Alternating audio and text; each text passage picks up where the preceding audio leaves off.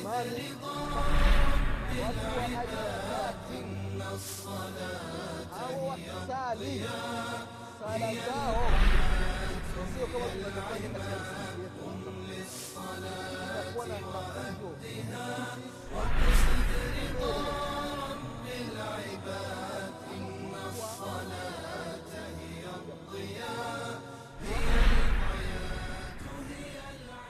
بسم الله الرحمن الرحيم. الحمد لله رب العالمين. وأشهد أن لا إله إلا الله ولي الصالحين. وأشهد أن محمدا عبده ورسوله.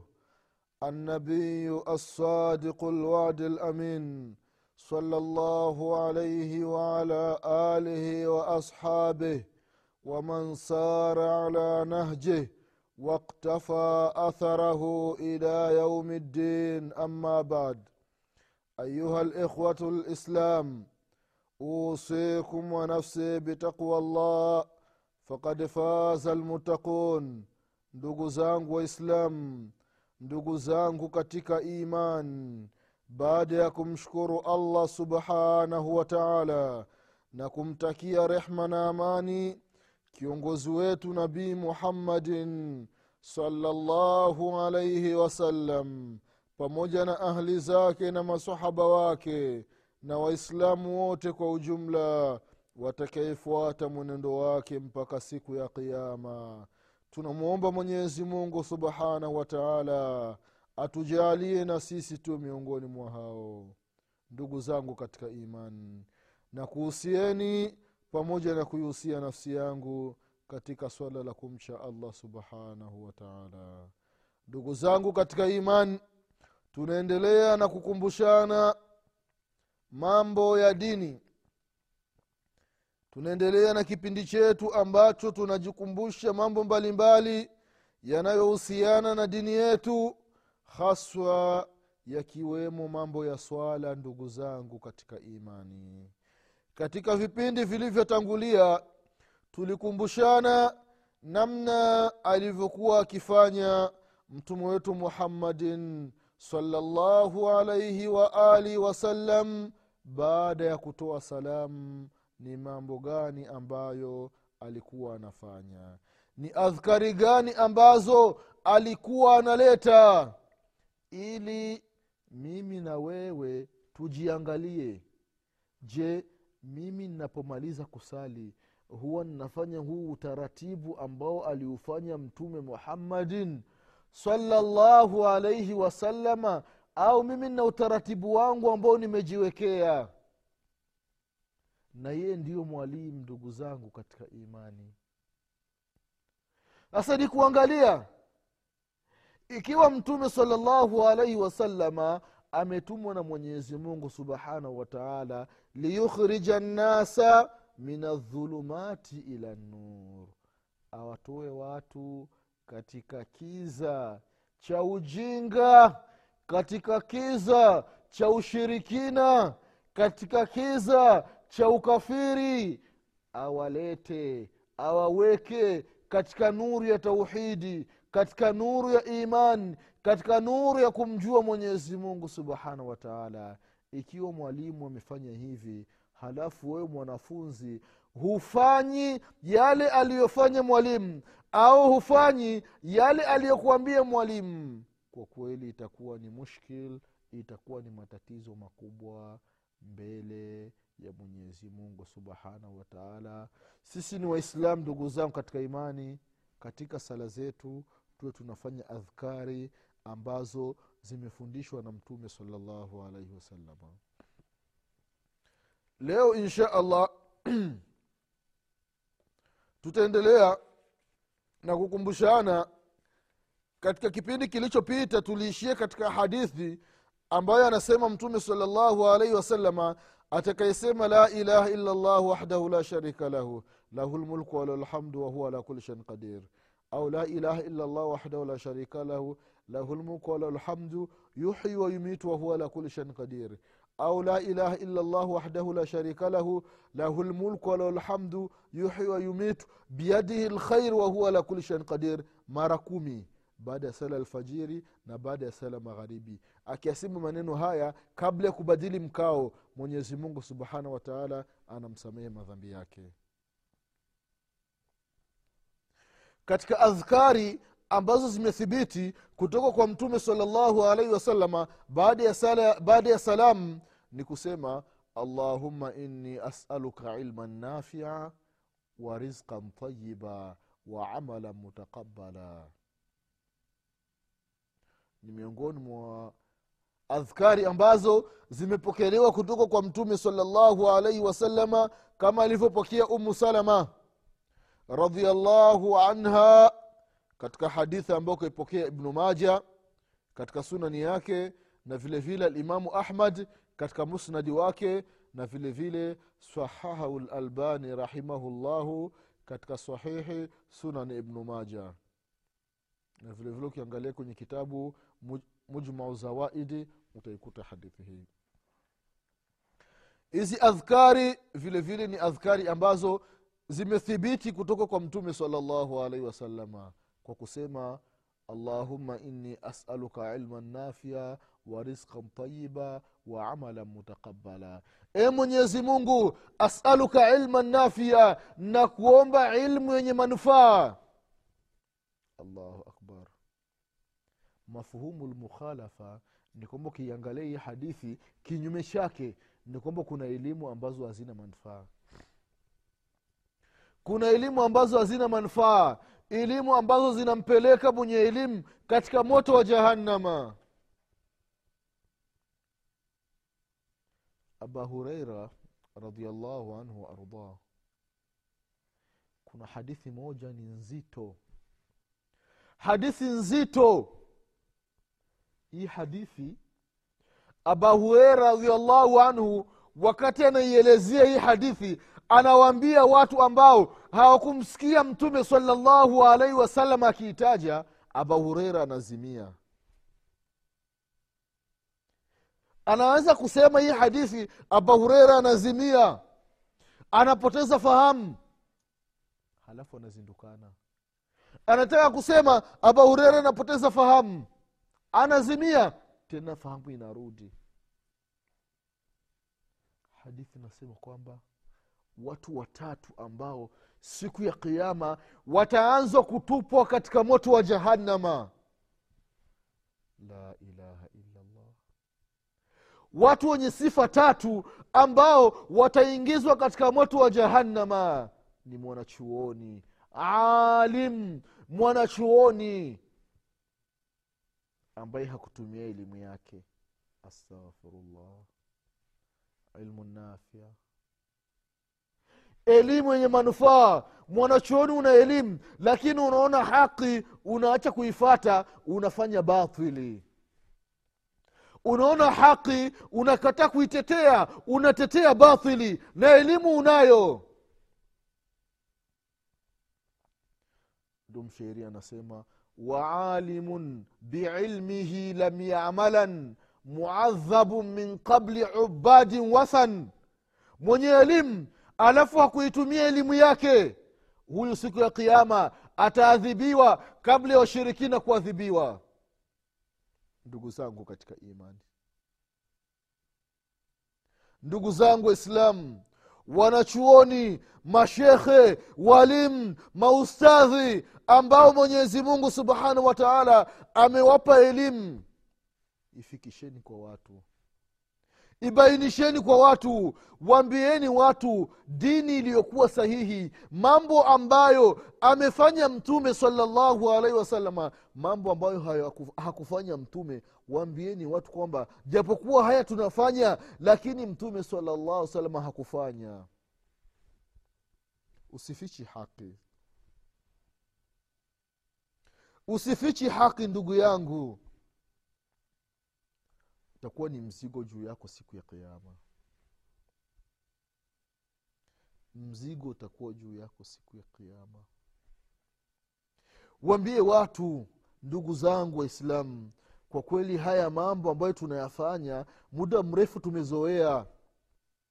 Haya mambo tumeyafanya kwa muda mrefu miaka mingi lakini sio sheria.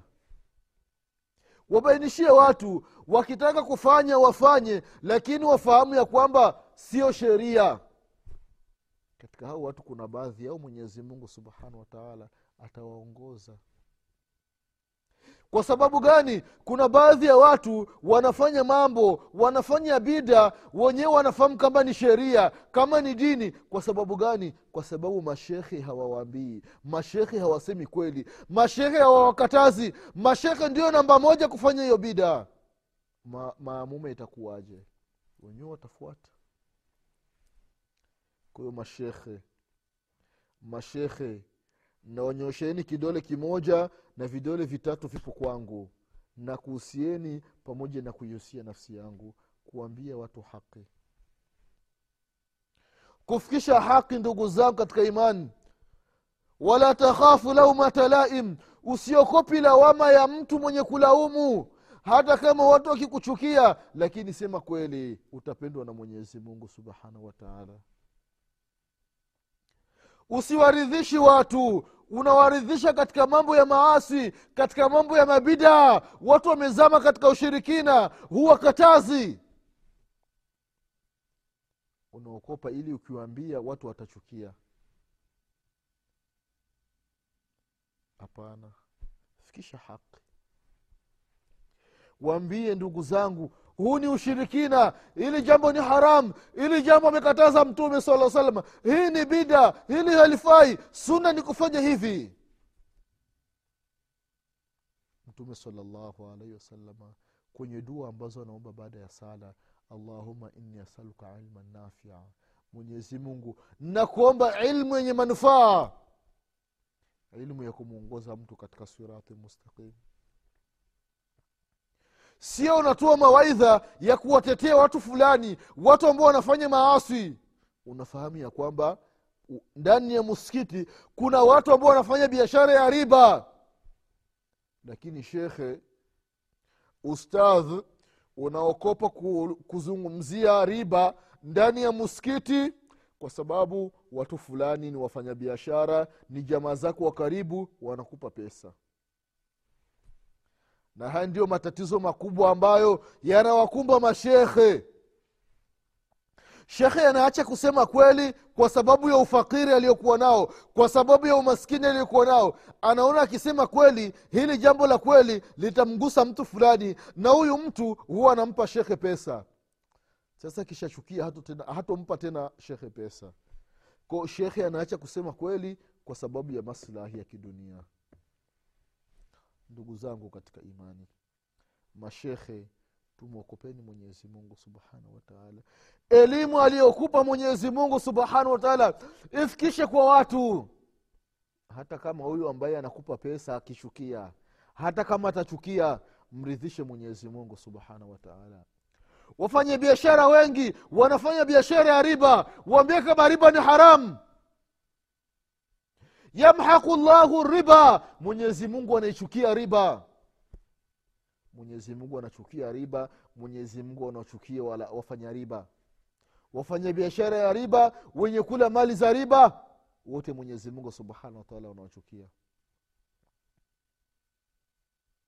wenye kufanya riba yuharibuna allaha wa rasula wanampiga vita mwenyezi mungu na mtume muhammadin salllahu alaihi wasalama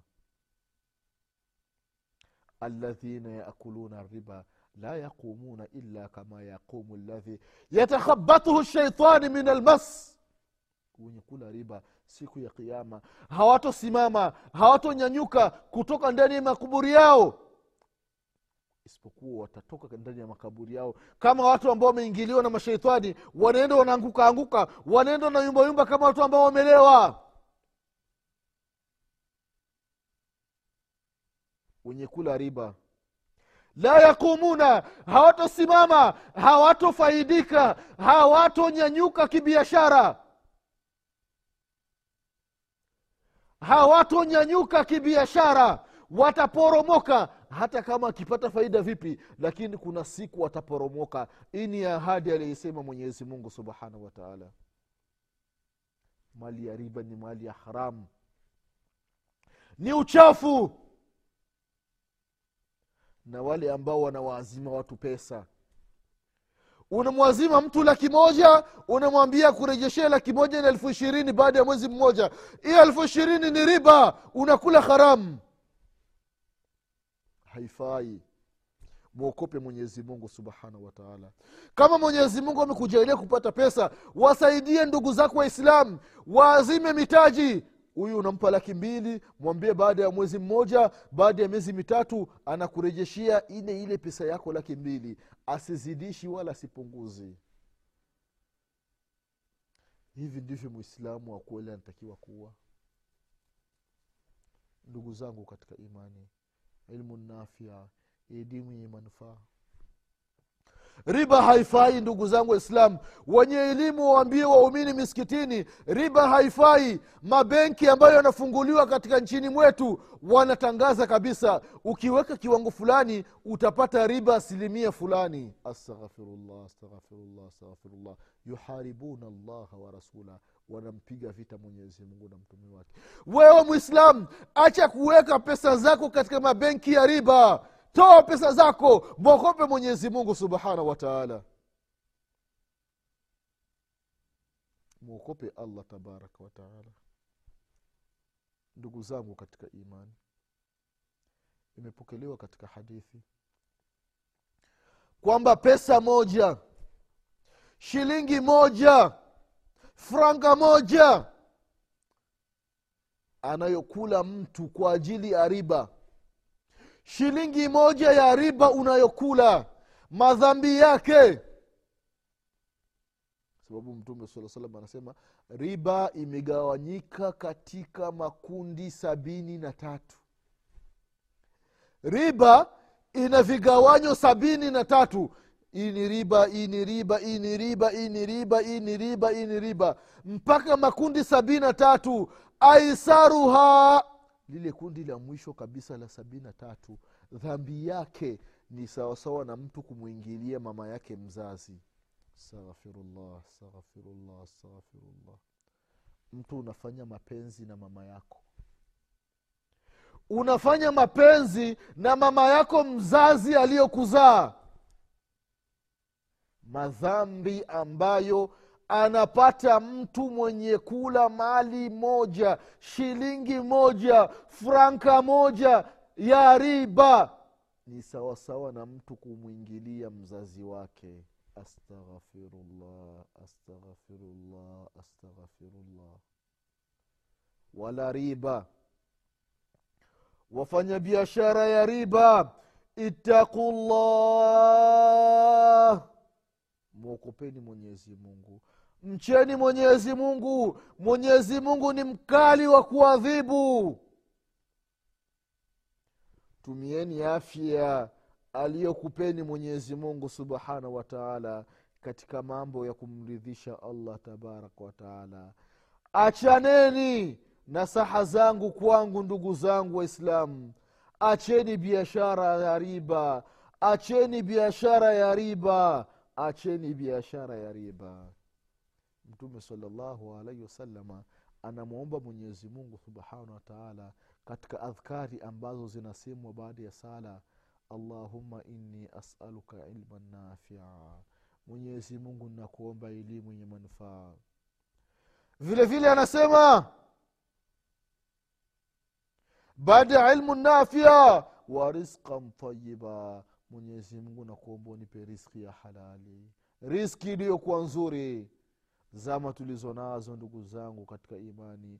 Imefikia mtu haangalii hizi pesa ni za halali ni za haramu hii njia hii biashara ambayo tunataka kufanya je ni ya halali ni ya haramu mtu hajali mtu anachanganya.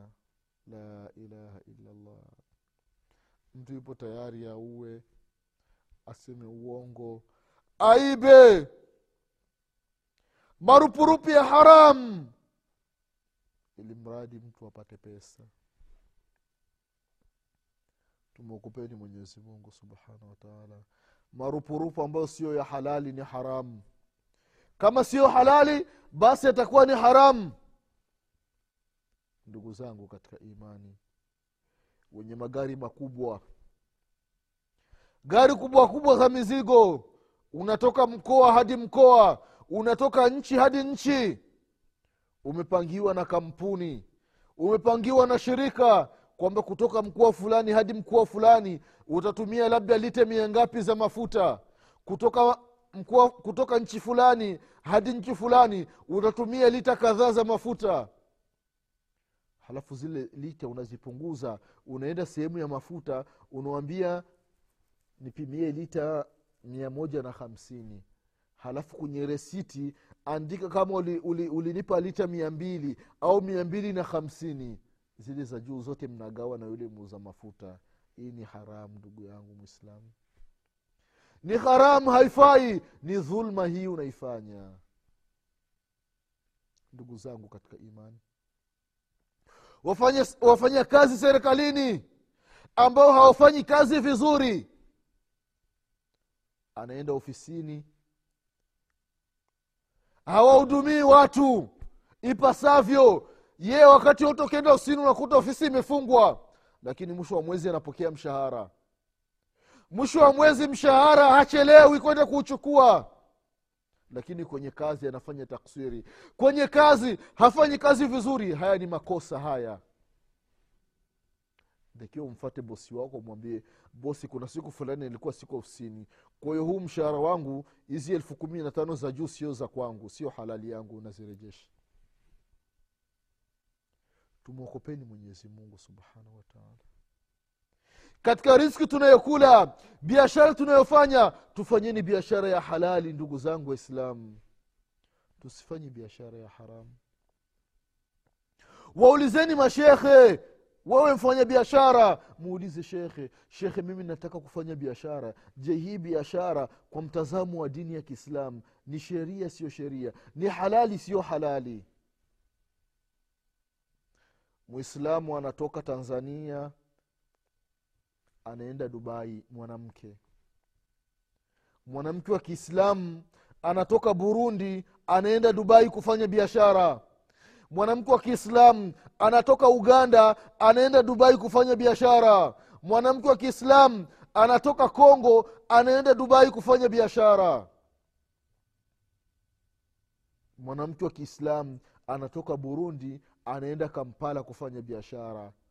Hii ni haramu haifai mwanamke wa kiislamu unatoka peke yako unasafiri siku tatu wiki nzima uko safarini peke yako. Ni haramu haram! Anasema mtume muhammadin salllahu alaihi wasalama la yahilu lilmara. Haifai ni haramu kwa mwanamke wa kiislamu tuminu billah mwanamke ambaye anamwamini mwenyezi mungu subhanahu wataala antusafira. Huyu mwanamke ni haramu kusafiri. Masirata yaumi wa laila. Unasafiri sehemu ambayo unaenda siku nzima. Haifai kwenda peke yako. Ila wamahadhi mahram. Ila uwe na mtu mwingine. Uwe na mume wako uwe na kaka yako uwe na mjomba wako uwe na babu yako watu ambao hawaruhusiwi kukuoa ndio usafiri nao. Mwislamu mwanamke anafanya biashara anatoka tanzania anaenda dubai kufanya biashara peke yake. Mwanamke wa kiislamu anatoka nchini kwake anaenda chini kuf, anaenda china kufanya biashara. Ni haramu haifai. Wanawake wengi wamekuwa ni madhaifu. Wanawake wengi wanakuwa na vitendo vya ufuska wanakuwa ni wazinifu. Mwanamke anatoka tanzania akifika dubai anakutana na mwanamume mwingine ndio, anampa, ndio ana, anamkodishia hoteli chakula ni kwa ule mwanamume wanalala naye wanazini naye. Mwanamke anatoka burundi anafanya biashara anaenda dubai. Nauli ni ya mwanamume nauli ni yule mwanamume yuko dubai ndio anakuwa anamlipia nauli ya kwenda na kurudi anamlipia hoteli kule na chakula kule. Kwa sababu gani? Sababu ya kufanya mapenzi. Haya watu wameyashuhudia ndugu zangu katika imani. Wanawake wanatia aibu. Mtu anatoka nchini kwake anatoka tanzania anatoka burundi anatoka rwanda anatoka kongo anatoka kenya anatoka uganda anaenda dubai kufanya biashara kule wanaenda wanazini na wanamume. We mwanamume umekaa nyumbani kwako unajua mke wako anafanya biashara unajua ah, mama fulani mtaji naona umezidi mtaji naona unakuwa kumbe ni haramu tupu unakula. Ikafikia baadhi ya wanawake wanafanya biashara wanaenda dubai. Kule dubai wanakutana na wanamume. Sasa mmoja akachukua kamera akaiweka ndani ya kaiseti. Yule mwanamke akaingia ile kamera ina, ina, ina rikodi wakavua nguo. Yule mwanamume akavua nguo mwanamke akavua nguo wakaanza kufanya mapenzi. Ile kamera ina rikodi mpaka mwisho wakavaa wakaoga wakafanya nini. Imefika za, siku sasa yule mwanamke anarejea nyumbani kwake. Nchi sitaji. Yule mtu wa dubai akachukua mkanda akasema chukua mkanda utapelekea nyumbani waone. Mwanamke anachukua mkanda anafika nao nyumbani anaopa watoto chukueni mkanda nimeutoa dubai. La ilaha illallah. Mama yuko ndani watoto wanaweka mkanda astaghfirullah. Wanaona mama yao anaingia ndani anaanza kuvua na mwanamume anavua nguo wanaanza kufanya mapenzi. Astaghfirullah astaghfirullah astaghfirullah. Tumwokopeni mwenyezi mungu subhanahu wataala jambo ambalo sheria imekataza ya kiislamu halafu mtu akifanya afahamu ya kwamba kuna madhara yanapatikana. Ndugu zangu waislamu tumwokopeni mwenyezi mungu subhanahu wataala mwenyezi mungu ni mkali wa kuadhibu. Kwa hiyo mtume saa salama anaomba dua wa riskan tayiba riski ya halali wa amala mutakabala na anamwomba mwenyezi mungu subhanahu wa taala ajaalie matendo anayoyafanya mwenyezi mungu subhanahu wataala yakubali. Ibada anayoifanya mwenyezi mungu subhanahu wataala ikubali mtu anamwomba mwenyezi mtume sala salama anamwomba mwenyezi mungu subhanahu wataala dua. Kwa hiyo ndugu zangu katika imani hii dua ni miongoni mwa adhkari ambazo zinasomwa baada ya sala ya faradhi baada ya salamu allahuma inni asaluka ilman nafia waamala wariskan wasia wariskan tayiba wa amala kwayo ndugu zangu katika imani ni miongoni mwa dua ambazo alikuwa akizisoma mtume wetu muhammadin salllahu alaihi waalihi wasalama vile vile ndugu zangu katika imani katika adhkari ambazo zimepokelewa kutoka kwa mtume salllahu alaihi wasalama zipo nyingine. Insha allah mwenyezimungu subhanahu wataala akipenda katika kipindi kinachokuja insha allah tutaelezana namna gani ya kufanya. Kwa haya machache mwenyezi mungu subhanahu wataala atupe kila la kheri. Mwenyezimungu atuepushe na kila shari. Mwenyezimungu atufutie madhambi yetu. Mwenyezimungu atupe elimu yenye manufaa. Mwenyezimungu atupe riski ya halali. Mwenyezimungu atukubalie matendo yetu. Subhanaka allahuma bihamdik. Ashhadu an la ilaha illa anta. Astaghfiruka waatubu ilaik subhana rabika rabilizati ama yasifun. Wasalamun ala lmursalin walhamdulilahi rabilalamin wassalamu alaikum warahmatullahi wabarakatuh